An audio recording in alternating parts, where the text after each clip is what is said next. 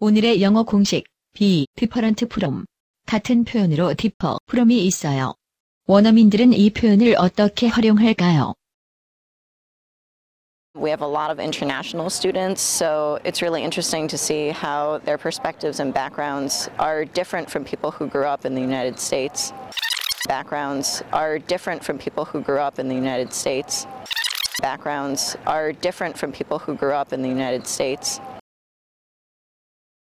The Museum of Modern Art is located um, up in Midtown, and it is a little different from the Metropolitan.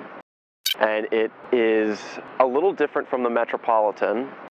And it is a little different from the Metropolitan. Not many people really go off campus that much, which is different from other universities, such as like Columbia University in New York, which is different from other universities, which is different from other universities. 이제 슬슬 감이 오시지요? 감을 실력으로 굳혀볼까요? 미국인 선생님의 쪽집게 강의를 들어보세요. When you compare things that are not the same, you can use the pattern A is different from B. For example, if someone is telling a lie, you can say, Your story is different from the truth. 그럼 다시 한번 원어민들의 인터뷰를 들어볼까요? Backgrounds are different from people who grew up in the United States.